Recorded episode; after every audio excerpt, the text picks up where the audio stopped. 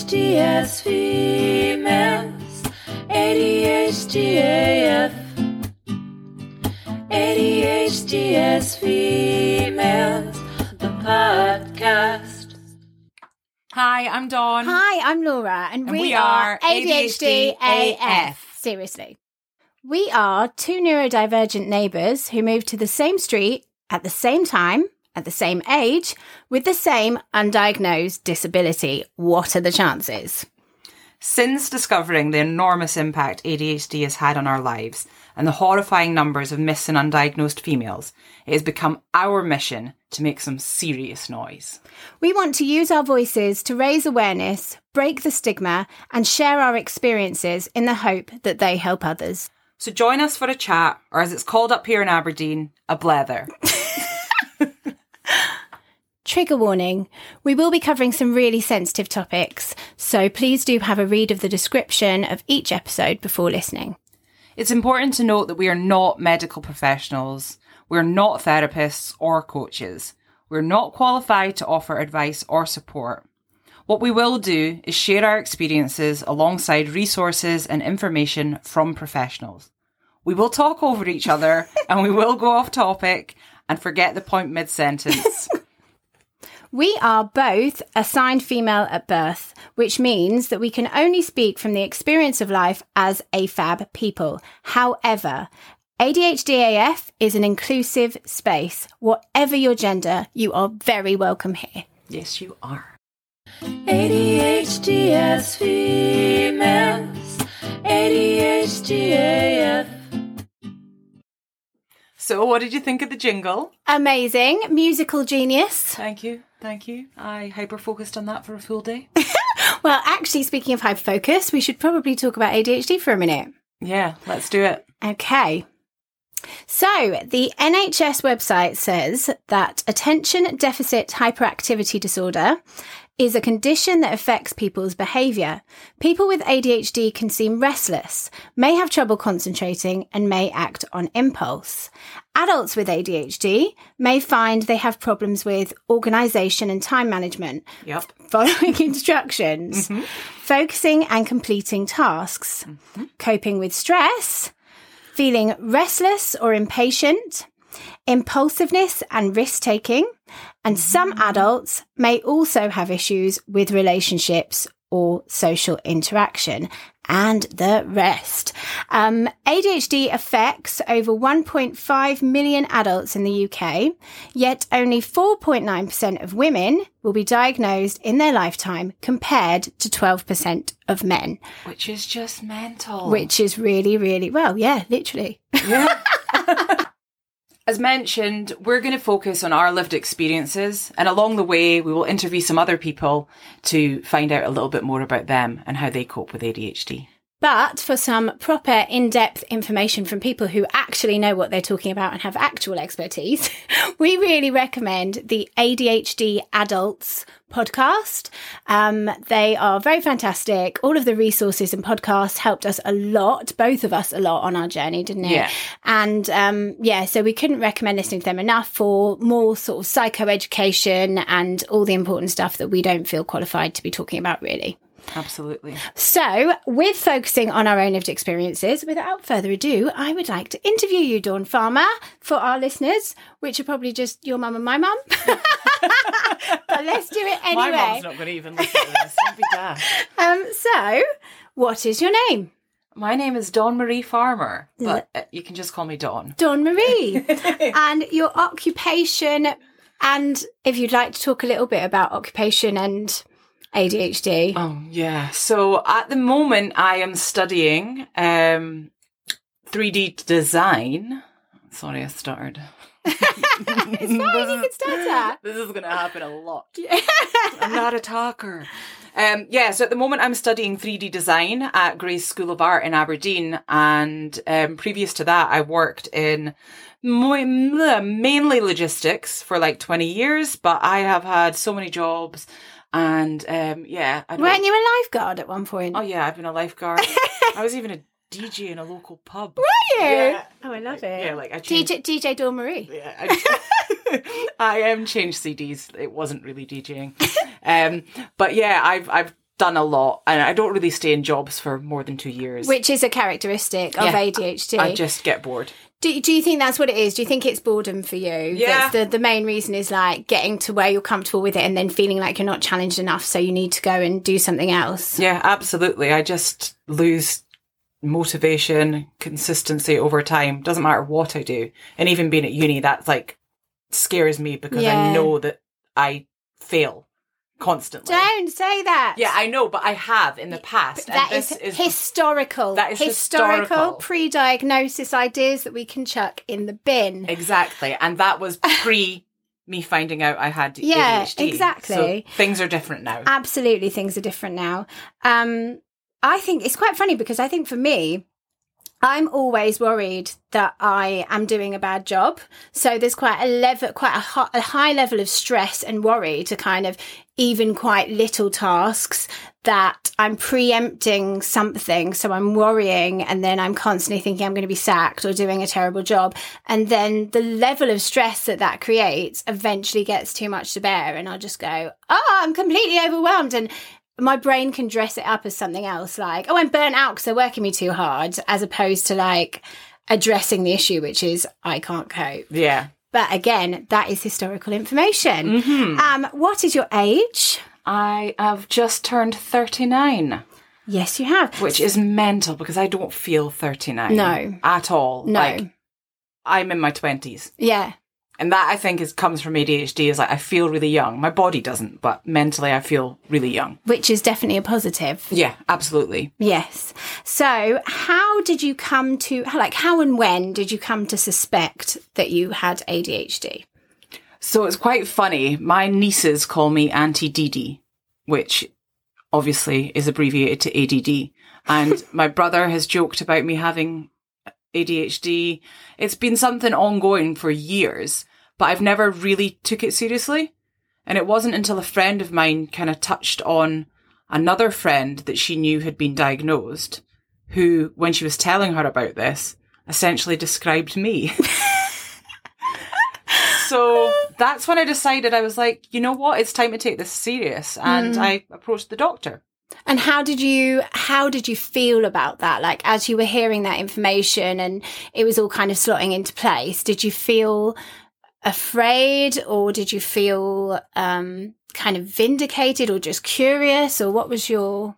Well, it was something I'd always thought about, but like like as I said, like I'd just never taken it seriously. Yeah. But because of where I was in my life, I'd just come out of a toxic relationship, yeah. and I was trying to better myself and understand myself. So I was on like a journey of self-exploration. Yes. And so I think I wanted to understand myself. So I, it felt good to be like, right, I'm learning about myself. Let's and this is super important. This. So yeah. Yeah.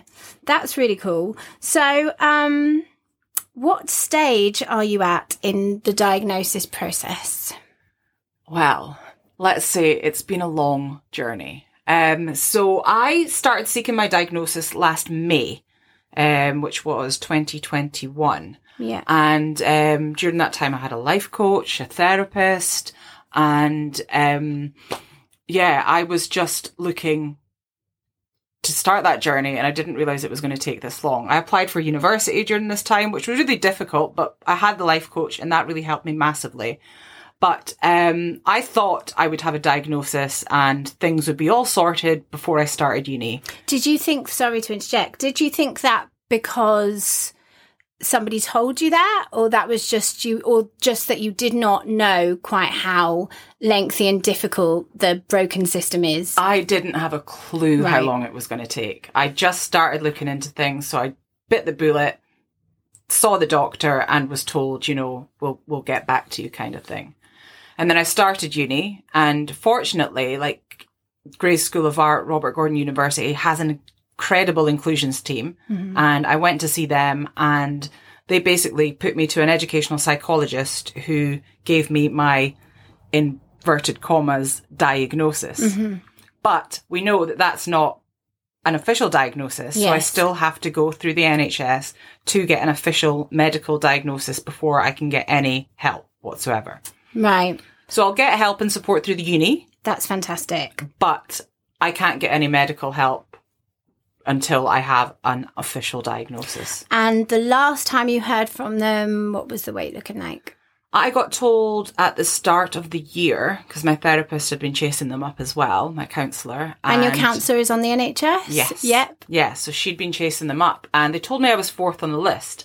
Then I got a letter sent out, which we can go into later, was massive, a form that I had to fill out um, with so many questions um, and send back. Sent that back, got confirmation that they received it, and the letter just told me that I was... Um, back on another waiting list. Hmm. So you were potentially on a waiting list to get the letter, yeah. And then you did the letter, and then that's another waiting list, yeah. Which you don't know which number on the list you are. Who knows? And so when was the last time that anything like that was chased up? Like, what was the last? Was it just that you've sent the letter and you're waiting to hear, or was there anything else in the interim? I've made a few phone calls, and they've told me that they're changing up the whole process within the department for A D H D, and she can't tell me any details of where I am now. So it's just a waiting game. Can I ask you, do you think that um, there's quite a lot of, obviously there's so much information online um, or groups and communities of people with A D H D, and there seems to be this general feeling that often when people find out that they potentially have A D H D and they're in this limbo waiting to get proper treatment and diagnosis, that they feel as though their symptoms are more intense, potentially just because they're more um, self-aware or aware of things that, uh, you know, potentially we would normally just beat ourselves up for. You suddenly have this kind of awareness of how many aspects of your life are implicated by this thing, and it can feel like you're more A D H D. Yeah, absolutely. I mean, having the diagnosis through the university was enough for me yeah. to validate this, you know, diagnosis to, to let me know. So, so th- initially there was a massive amount of relief. Yeah. That validation in knowing that I'm not just a useless human being. Yeah. Because that's how I felt my whole life, that I was just useless, incapable of, you know, finishing anything or like becoming anything and getting anything done. I just felt like a useless adult that I couldn't do life. Mm-hmm. And I felt like that my whole whole life, and um, I've had to hide so many aspects of who I am because mm. I'm ashamed.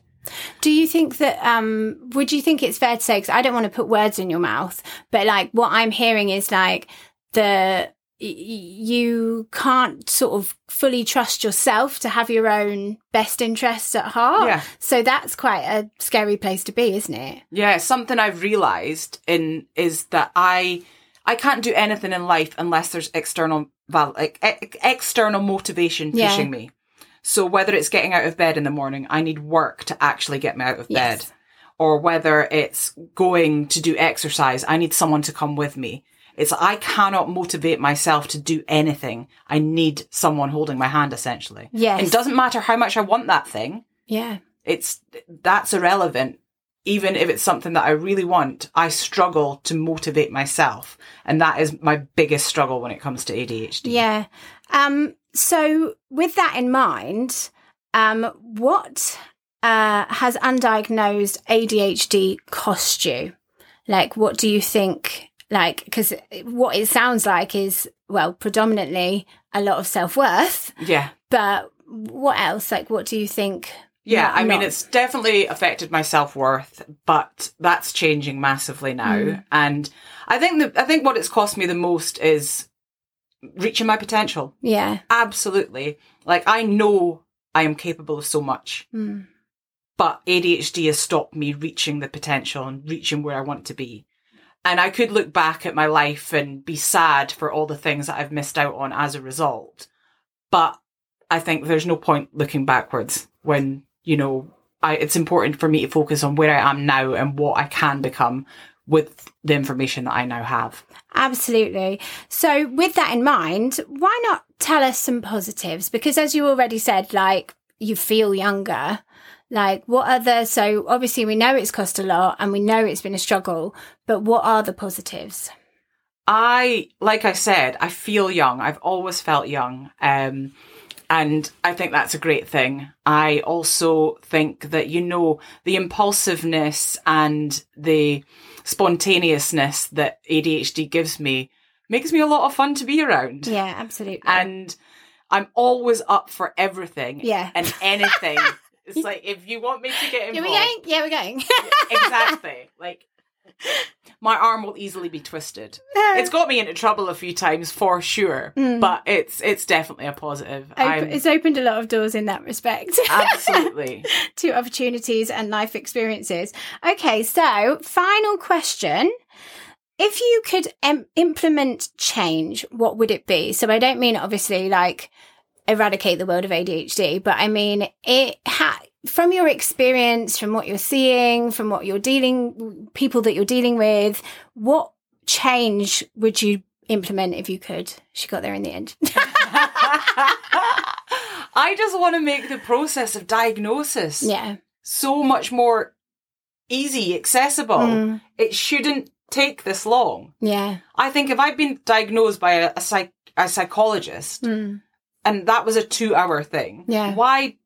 Why does it have to be a four-hour thing with a psychiatrist? Like, mm. I know I've got A D H D. Yeah. The educational psychologist knows I've got A D H D. Yeah. Like, why why is it... A, like, the whole process and the system of diagnosis is just messed up and, yeah. and it needs to be changed. Yeah, absolutely. Would you like to say anything else before we move on? Um... Probably not. I mean, yeah, there's lots of things. That I, just say it. There's so many things that I'd like to say. I'm just, yeah, my my head is mince, and um, I just want to put a disclaimer in there for myself to be like, I am sorry that you're going to hear my ramblings. And um, no, they're wonderful ramblings. And also, just to cut in there, I'm sorry, but Dawn is literally a technical whiz, and she sings and she does all of these amazing things. So your head is absolutely not mince. You just need some help dealing with what is an actual debilitating disability so that you can clear some fog yeah. and just crack on. Well, that's it. Like, I think even recording this podcast right now, and I'm unmedicated, so I'm still waiting to... hopefully receive medication that will help me with my ability to maintain focus, consistency, et cetera, et cetera. And even doing this podcast, I noticed that while you're talking and asking me questions, I'm struggling to, to concentrate on the questions being asked. Yeah. And so for me, you know, this in itself is a challenge. I didn't even manage to read this list properly. So there's that. Yeah, so we're going to be all over the place, and yeah, this this is our podcast. Yay! And this is me, and now it's your turn. Yeah, go on then. Who are you? My name is Laura Mears Reynolds.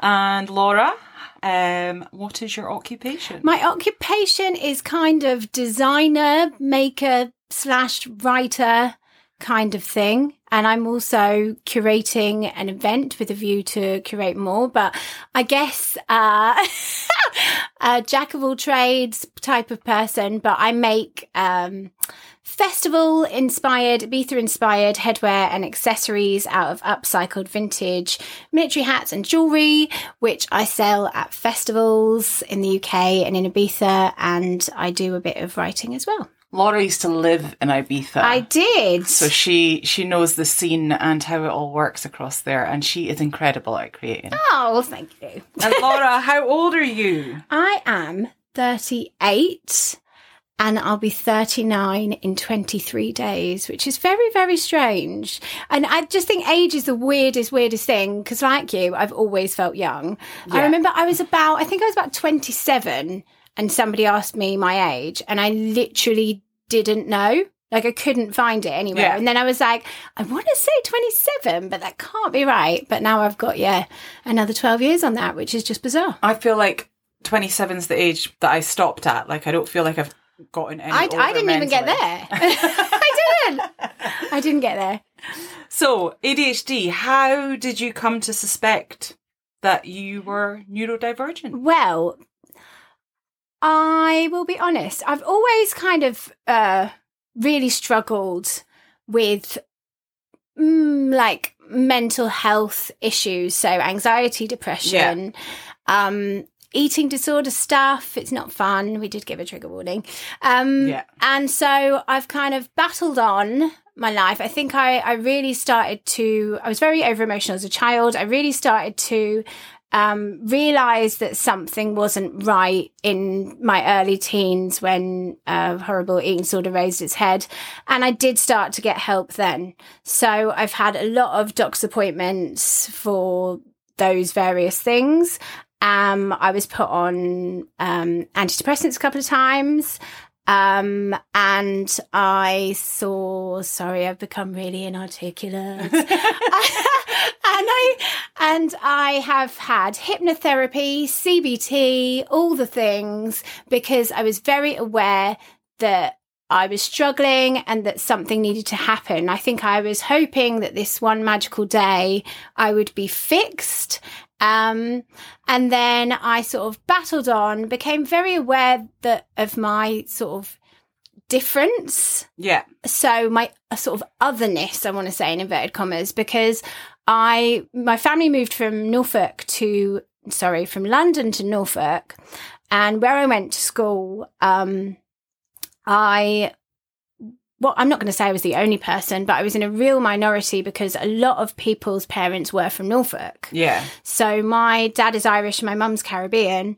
So I'm mixed race. Sorry, just I, whack the microphone. I had curly hair. Other people didn't have curly hair. I was really tall. So I had all this kind of like otherness going on and differences. So then I think my A D H D-ness kind of fell under, like got hidden by the otherness. So I felt different and I thought that those other reasons were why. Yeah, if that makes sense. Absolutely. Um, and then I just sort of ran for the hills and uh, just did a load of stuff, ha- became a diving instructor in Thailand, Bali, Australia. Lots of random jobs. Loads of random yeah. stuff, went to Ibiza. Um, and then eventually, a few years ago, a friend said to me that she had been diagnosed with A D H D. Yeah. And this friend of mine, who is amazing, um, she is very successful.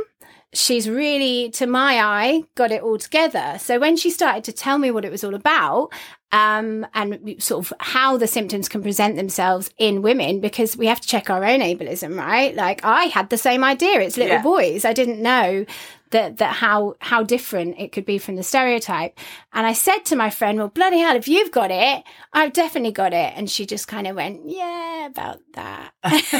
It's so interesting, though, because since I found out I have A D H D, I now look at so many people and diagnose them. I'm just constantly diagnosing. I'm like, you sure you don't have A D H D? Well, I think that, you know, there's a lot to be said for like for like, right? Yeah. So, and like wavelength stuff. Yeah. So there's a there's an argument to say that once one person gets diagnosed in a group, they all fall like dominoes because we're likely to congregate together. Yeah. So I look around me and I really think that quite a lot of my close friends have A D H D.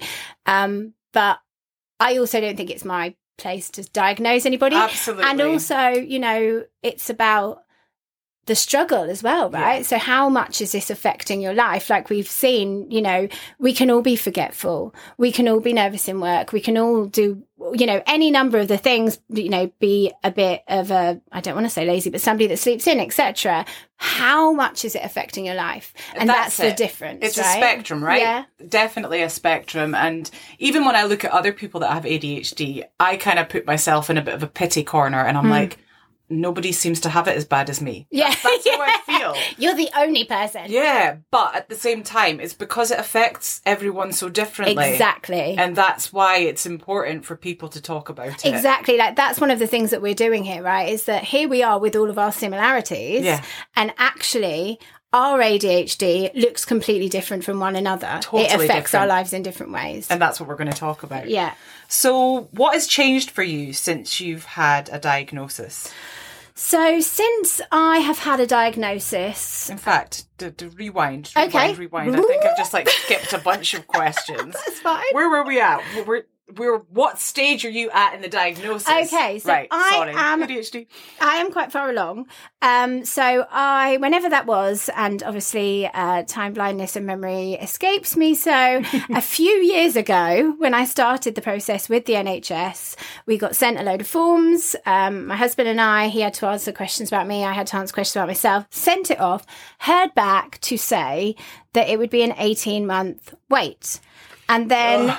However long into that eighteen-month wait, obviously COVID happened. So then I just really didn't hear anything else ever again, amen, because also it's not like everything's done by email, everything's done in the post, et cetera. It's a, a whole different system. So yeah. then I we moved here to Aberdeen, and I am in a really ridiculously privileged and fortunate position that my husband's job has given me access to private healthcare, which yeah. is something I never in a million years would have had. Well, that's it. Um, so then I went forward with getting a diagnosis at the end of last year, and a psychiatrist I spoke to for um, maybe like over an hour, definitely. I'm not sure exactly how long. Um, came back and told me that basically she was, it wasn't just A D H D, it was severe A D H D because yeah. of the uh, number of different areas and the enormity of the impact that the A D H D affects my life. Um, and I decided to go ahead with medication, which originally I didn't think I was going to do. I just kind of wanted the diagnosis yeah. to... like get off my own case, if that makes sense, because I just felt like I would have more self uh, acceptance with it rather than feeling, as you described, like a useless person who just cannot do life yeah. effectively. Um, but then I thought, you know, why would I not give myself the opportunity to try? Because at the end of the day, I could just stop taking it. And since taking it, it has, yeah, really, really massively, massively improved my life. And I feel really incredibly grateful and fortunate um, to be in this position. But it's um, it's a funny one because on the one hand, it's such a huge relief. I feel like I've totally gone off topic here. Carry you said, on. What We're stage go- are you at in your diagnosis? Then did you say... No, okay. I'll just carry on. I'll just, just carry on. Carry just keep on. talking. Um, so um, where was I? Yeah, I feel like what's interesting is that the diagnosis has given me this huge amount of self-compassion, mm-hmm. which I never Absolutely. had before. So, you know, obviously, especially in Ibiza, there's a lot of um, wellness gurus, that whole yeah. community, and there's, you know, a lot of talk about all of that self-love business, which just absolutely escaped me, to the point that, like, I'd feel really frustrated, just like, can you just actually tell me what the hell that means? Like, walk me through it, because I'm not getting this at all. And actually, what I now understand it to mean is that you are able to show yourself the compassion that you would a friend. So if a friend or loved one came to you and said, I've got this diagnosis, but then was like, I've got no money and I've lost my bank card and I'm locked out of my phone, you wouldn't just like either laugh at them or berate them. You'd be like, well, should we connect the dots here? Like, this is a disability that you've been diagnosed with. So the things that inevitably do come up in our paths every day, as much as, don't get me wrong, it still really upsets me and annoys me, yeah. I'm able to go, that's not because I'm useless. I can separate it. Yeah, yeah. absolutely. That I... wasn't the question, but that was a little bonus you got there. No, I definitely relate to that because self-compassion has been like something that I've been working on, especially since I got my diagnosis. And it's, yeah, b- before in the past when I used to, you know, fail at something or not mm. not be able to get up in time for something or whatever, I would call myself lazy and, you know, stupid and just useless, et cetera, et cetera. Whereas now, because I know I have this condition, I'm so much nicer to myself. Yes. And I'm able to be like, well, no, you're not lazy, you're not stupid. You have a condition which affects you in this way, and that's why. However, it's also a bit of an excuse now. I use mm. A D H D as an excuse for not doing things. Do you? Because yeah. I'm the opposite. I've gone like full end complete lunatic. Should I tell my sunglasses story from the other day? The other day, so I am uh, upcycling and embellishing sunglasses to sell at festivals. And um, I decided on this design in which, which just basically defies gravity. Like, it, it isn't going to work. It's not down to my lack of ability or ineptitude, as I decided it was in that moment. Yeah. So I basically continued to try and make an unmakeable pair of sunglasses for two hours because in my head I was thinking, old Laura would have given up by now. You're going to make this happen. You can make this happen. Do not be defeated. Do not give up. The only thing that you could fail at is giving up. And, yeah, in the end... um. Big just had to pull me out and go, can you just stop making that one pair of sunglasses? That's nuts. Yeah. But you feel like you're giving yourself a... Yeah, I'm, I'm giving myself like a get out of jail free really? card. It's like, I need to tidy my house and I'll be like, oh, well, it's okay you've, if you've sat on your phone for five hours because you've got A D H D. And so I'll just be really nicer to myself, but then I'm sitting in absolute squalor because I've not tidied or, or done anything. Yeah, so... Yeah, I, I'm looking forward to the process of discovering whether medication is going to work for me. Yeah. I'm probably holding on to it like quite tightly, yeah. And I have expectations for it to really help me, which probably isn't that good. But but it but it will, but it will. The right one will, and yeah. That's the thing that they'll have to go through the process, find the right one for you, find the right dosage for you, however long any of that takes. But you know. As with everything, there are pros and cons. So yeah. There are side effects and there are ways in which you, which it helps you. And also, I have to know, it's only been a couple of months for me, but when I am on my period, um, I don't know what happens. I guess the normal level, because because we can focus, we're going to focus more on this in another in another episode. That's Definitely, a whole nother yes. episode. But yeah, it doesn't seem to work so well because I've also got P M T or whatever else is going on. Um It doesn't work as effectively, but we'll come back to that. But anyway, let's get back to your interview. Oh, yeah. So, um, where was I? What has undiagnosed A D H D cost you? Really a hell of a lot. Like a lot, a lot. And I, it's awful because, again, I feel like a voice of doom over here, but it has nearly cost me my life. Yeah. Like it really, really has. And I don't just mean in terms of like... really dangerous situations I've ended up in, which I have. I mm-hmm. nearly, I, I nearly lost my life a couple of times scuba diving, no joke, just because um, of impulsivity and in the moment making the wrong decision, yeah, basically, which is very dangerous. But then what happened was, um, I don't know, that. They say that the average age that a woman gets diagnosed, if missed in childhood, is between the ages of thirty-six to thirty-eight. Mm-hmm. And I was thirty-five when uh, my life just sort of imploded and I couldn't keep the plate spinning anymore. Yeah. And um, I, I, looking back on it, I, I thought I sort of had a nervous breakdown, which maybe I did. I don't know. I, I don't really know what the definition of that is, but I... It's funny because it's similar for me where I was. And yeah. I was in because a really that's the down age. place. That's the age when you're meant to kind of yeah. be where you're meant to be, or you've, you've taken on too much, or maybe there's just only a certain amount of years that a person can mask for, yeah. no matter how hard they bloody try. And so, yeah, it just got to a point where I just... My brain just stopped and I couldn't... I, I just couldn't be alive anymore. Yeah. And I wanted to take my life, and I very, very nearly did. Very nearly did. So I'm very, very lucky to be here. And I just dropped everything and then started a, a journey of uh, therapy um, and did a lot of writing and learning and stuff. But it was only, yeah, like well into that journey that I then focused on the A D H D element. Yeah. Yeah. And what has changed for you since diagnosis? Um, well, as I said, because I jumped ahead, the self-compassion thing.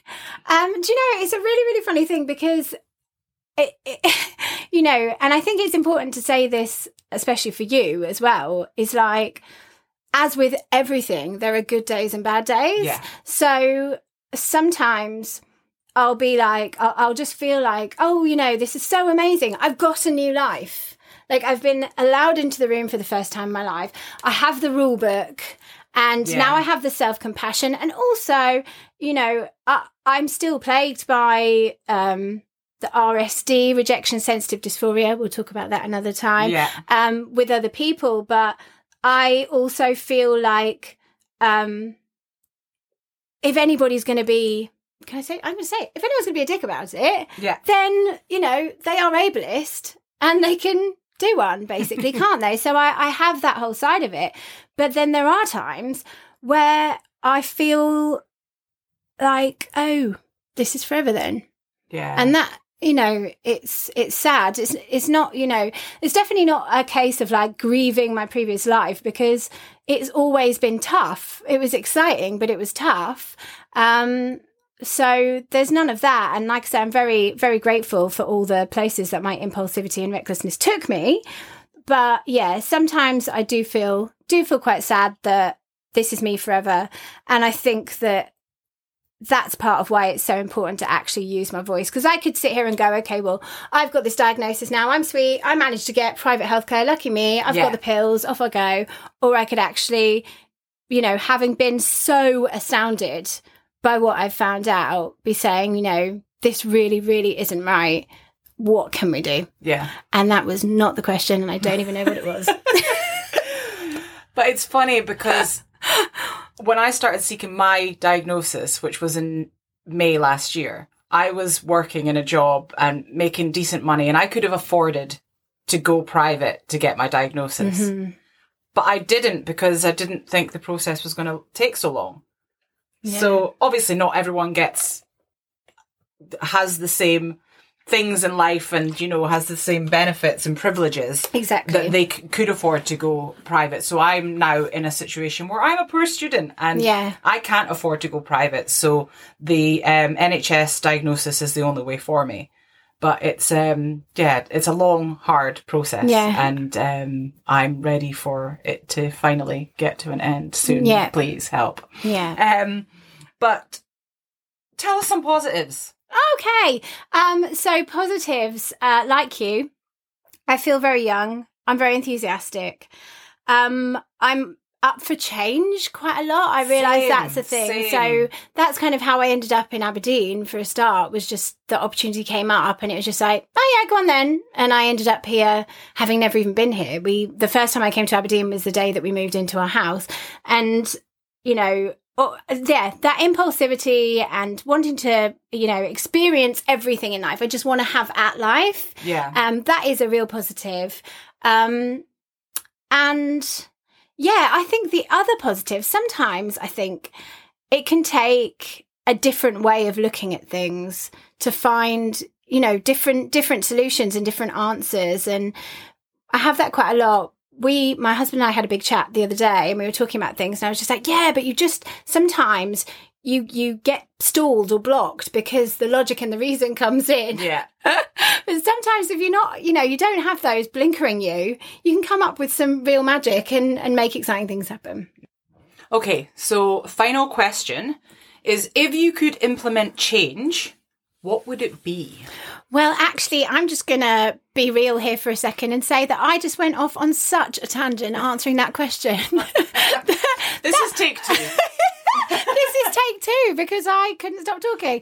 Um, okay, so in a nutshell, in an ideal world, if I could wave a magic wand, um, the change I would implement would be that um, any of the lovely little add-ons that we tend to get as A D H D people, the comorbidities such as anxiety, depression, eating disorders, alcoholism, drug addiction, O C D, et cetera, if anybody went to get that treatment for whatever those conditions were, that they could be considered as a potential undiagnosed A D H D patient first. Absolutely, yeah. Because if you could rule that out, then that would be fantastic and they could get the treatment that they needed, as opposed to uh, somebody like myself and a lot of people out there, they end up treating the comorbidities and never getting to the root cause, so the suffering continues. Yeah. I did it quicker this time.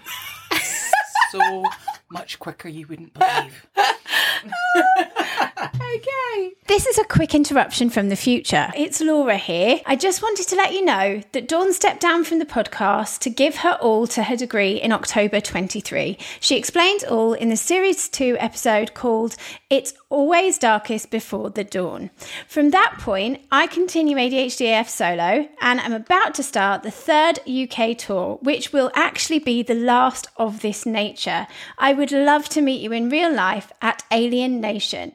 The A D H D A F live events are to connect local ADHDers, raise A D H D awareness, and they start in April twenty twenty-four and finish in July in Scotland and England.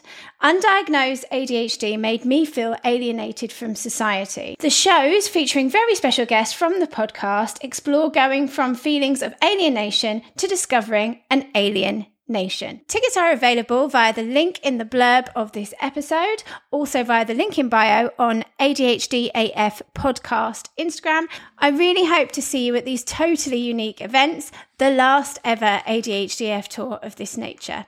Self-diagnosis is valid, no diagnosis necessary, and I invite you to encourage the people in your life that need to learn more about A D H D from a late diagnosed perspective. So come along. Adults only, all genders welcome. If you'd like to come but you feel nervous about coming alone, please don't. Just let me know and I will arrange for a welcome party to greet you at the door and seat you with others just like you. I don't want you to miss out on the last hurrah, so grab tickets whilst they last and come hang with the gang in real life. If undiagnosed A D H D made you feel like an alien, you are not alone. There's a whole planet of us. If you can't make any of the live events or you would like to connect online sooner, come and join us in the Planet A D H D A F peer support community via the link in the description to chat to myself and a whole load of other like-minded legends the world over on Discord and Zoom. Membership includes body doubling, accountability squads, self-care club, monthly advice from an A D H D coach, blogs, vlogs, behind-the-scenes content, exclusives,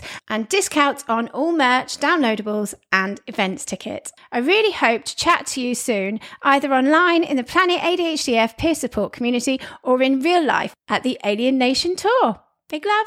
We are now going to move on to a little section that we're going to revisit every week, aren't yeah. we? Um, so this one is about... differences. Yes. Yes. So essentially what we're going to be talking about in this segment is the differences between us and our A D H D. Yeah, so if we pick a topic, um, as much as we are so similar, as I'm sure you can see and hear, there's actually how the A D H D impacts us is actually quite different in our lives. And I don't really know how many times I just said actually, but there you go, have another one. Um, so this week we're going to talk about driving. Driving. So, Dawn, talk to me about driving. So, I um, I drive. I have a licence. Um, All right. Yeah. Show off. I've not actually been driving that long because I put off, I guess, through my procrastination, starting to drive for a long time. My friends, when I turned seventeen, I think, or sixteen, or when, whenever you got your provisional. seventeen, I think, isn't yeah, it? I yeah. Think, yeah. When, when, when I turned seventeen. Not that it was that long ago. yeah. Um... My friends all chipped in to buy me my provisional license so that I could learn to drive, because that's what I wanted to do. As soon as I turned seventeen, I was like, I'm learning to drive. And I told everyone I was learning to drive. So my friends bought my provisional license for me or gave me the money for it, which that's not what we got spent on. I'm sorry, friends. I think they all know you this. You got there anyway. In the end, though. Yeah. yeah. So, um, I didn't get my provisional license and I didn't start driving, and it wasn't until I was twenty-one. I think I'd come back from working in Camp America and I was working in a job that was somewhere that I needed to drive to get to. I mean, I could get buses and stuff, but it was two buses and it was it was a palaver, and I knew that my life would be so much easier if I learned to drive. So I started taking lessons and I was doing really well and, you know, it was all going great. And then um, my test was booked. I did my sat my pre, pre, what do you call it? Oh, um, theory. Yes. Yeah, I did my theory. Passed first time. It was all great. I really like the way you say theory. Can you say it again, please? Theory. Theory and period. I also like that. Period. That's great. Carry on. Sorry. Anyway. Um, yeah. So I I booked my test and I was all ready to go, and then I just stopped getting lessons. As you do. As as you do, I just kind of forgot about them. And it wasn't until a week before my test, I was like, oh crap, that deadline is, is here. It's and, actually looming. Yeah, now. And I was like, and I've not done enough lessons. So I phoned my instructor and he was like, yeah, I was wondering when I was going to hear from you. And then, um, yeah, he's like, well, it's too too late now. Your test book, you might as well sit it. He's like, I'm not, you know, expecting any miracles here, but you never know. You might pass. So you might as well sit it. It's booked. You've paid for it, et cetera. Sat the test. Blatantly failed because I was not prepared enough for it. And then I just gave up. I could yeah. have booked my test again and like for six months later or whatever, I just gave up. And it wasn't until fast forward, God, how long have I been driving? About seven years or something. So it wasn't until I was like thirty or something that I actually did it again. Did it again. Ah. And then it was a friend's dad who was a driving instructor at the time and I did it through him, and I guess through my friend and her dad, they helped keep me motivated so that I yeah. could actually get it done. And um, I think I failed the first time, um, or I guess this is my second time, but I failed because um, he'd given me instructions.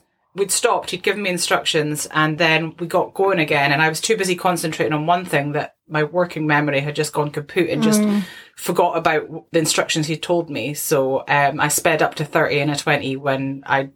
You know, I shouldn't yeah. have.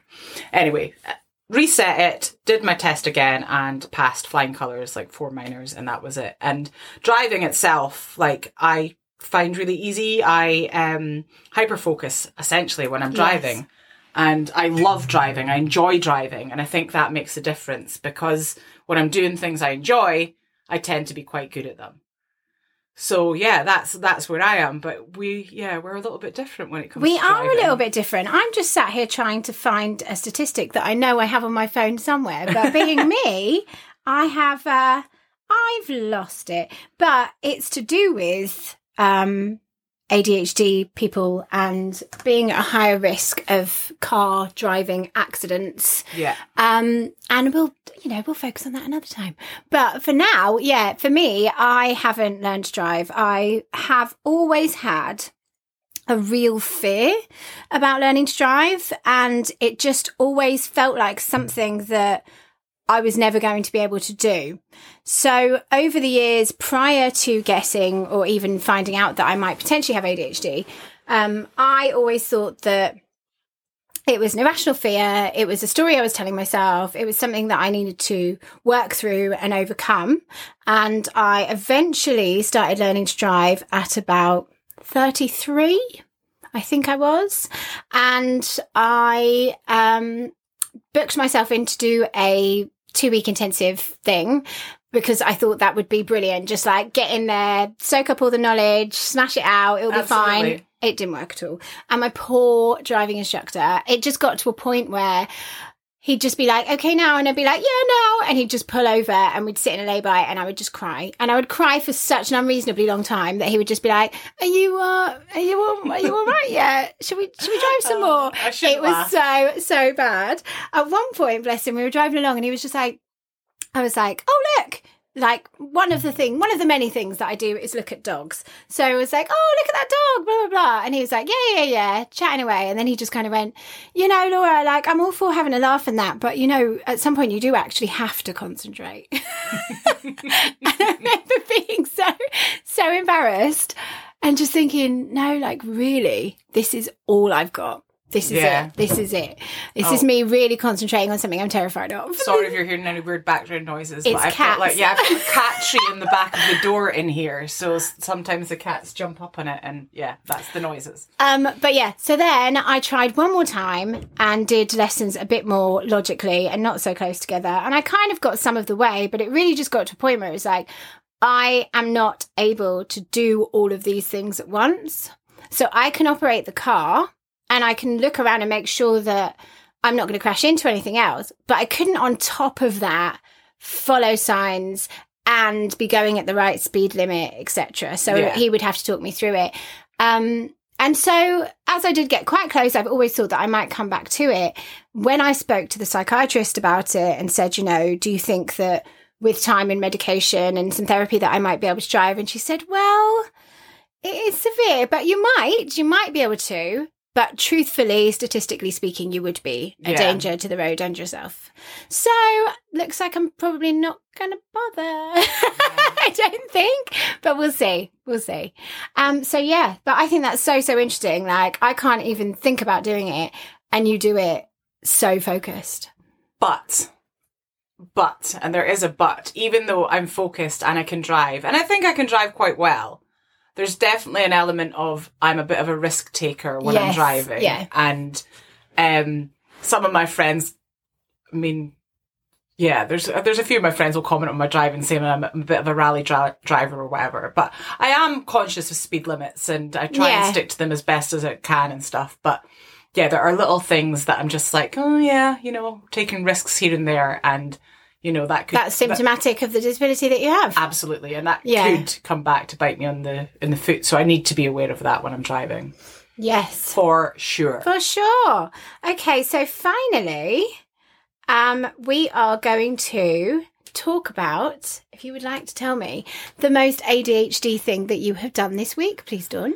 Well, well, yeah. So there's there's there are many, but I guess the one in particularly... In particularly? Whatever. Why the, not? Yeah. The one, the, the one that's standing out to me is um, my washing this week.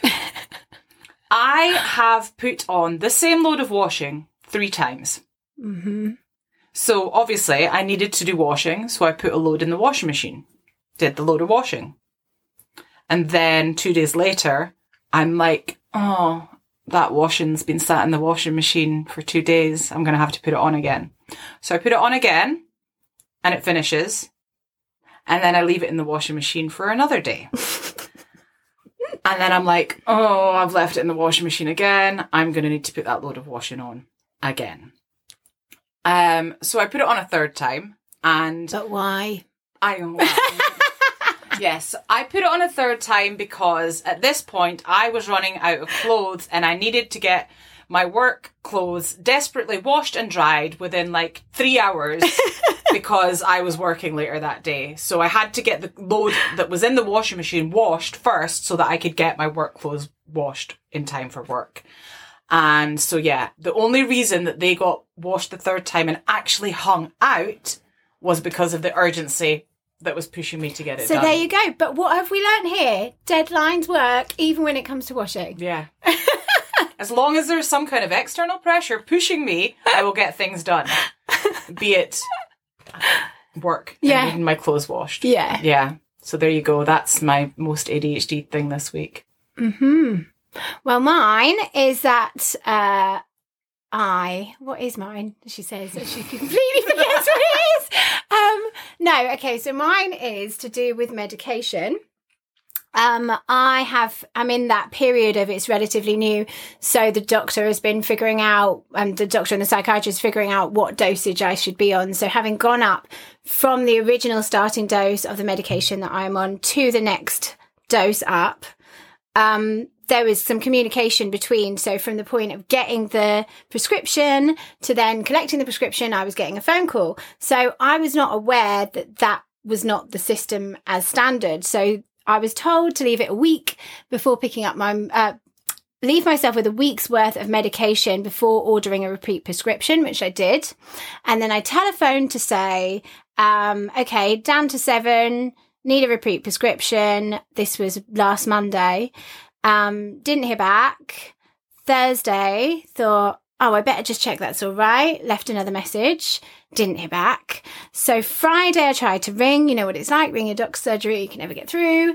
And then in the afternoon I eventually got through, and they were like, yeah, that was sorted on Tuesday. I was like, oh, okay, right, cool. She said, Jenna, no, you wouldn't get a phone call back. Think about it. There's thousands of people, blah, blah, blah. I was like, yeah, yeah, sorry. I'm I'm really new to this. Sorry. Yeah, right. Okay, that's fine. So I was going to pick it up Friday afternoon, but I had a deadline. Of course I did, for Friday afternoon. So I stayed at home and finished my coursework. I'm doing a writing course, by the way. And then um. On and, and I started to worry because I was like, oh, well, I have to pick it up Friday night because it was shut on Saturday. Saw that it was open on Saturday. So I said, okay, I'll go on Saturday. And then on Saturday, I just got on with living my life and never gave it another thought again. So. And what, what weekend is it, Laura? Thank holiday. Bank holiday it's weekend. Bank holiday weekend. So that is the most A D H D thing I have done this week. And if I'm not mistaken, that brings us to the very end of our first podcast. I think it does. That was it. Did we actually do it? Yeah. Gosh, I hope our mums like it. Um, I hope, yeah, I hope you guys like it, you guys that are listening, and um, thank you for putting up with us. Um, we are more than happy for you guys to give us feedback. Please do. We don't know what we're doing. Yeah, we are brand new to this, and if it's too long, if it's too short, if we're speaking absolute nonsense. If I'm being too miserable like I have today, can I just say I am actually quite fun. Just as a disclaimer. She is, she is, she is. But yeah, we, we appreciate your feedback, and um, yeah, we're hyped to get episode two done. Yeah, next. Absolutely. And please remember to, you know, wherever you are at on your journey, or if you're even listening to this with curiosity for somebody else, like, compassion is key here. Show yourself some compassion. You don't need to have Uh, you know, doctor's certificate or anything else to be able to show yourself compassion. We all have things in our lives that we could do better or worse. And especially if you're coming in from a neurodivergent angle, give yourself a break yeah. and don't, don't be mean to yourselves. We're so quick to, you know, self-criticize yeah and chastise yeah we, yeah we wouldn't do that to our nearest and dearest, so why do we do it to ourselves? Exactly. And so just be a little bit nicer to yourself. Exactly. And also don't forget, like, don't do a Dawn and think that you're the only person in the world that has it, because you are not. You're at not all. And there is so much uh there are so many support groups, networks, Facebook, all over social media. There is a lot going on, so please reach out, you know, to anyone, anywhere, and and people all over the world. I don't know where that was going, but you get the point. Just be kind to yourself and speak to people. You are not alone. Grab your tickets for Alien Nation Live U K Tour via the link in the blurb of this episode, and come hang with the gang in real life or in the online peer support community Planet A D H D A F. And I'll shut up now. Thanks for listening. Thank you. Bye. Bye. A D H D as females, A D H D A F, A D H D as females.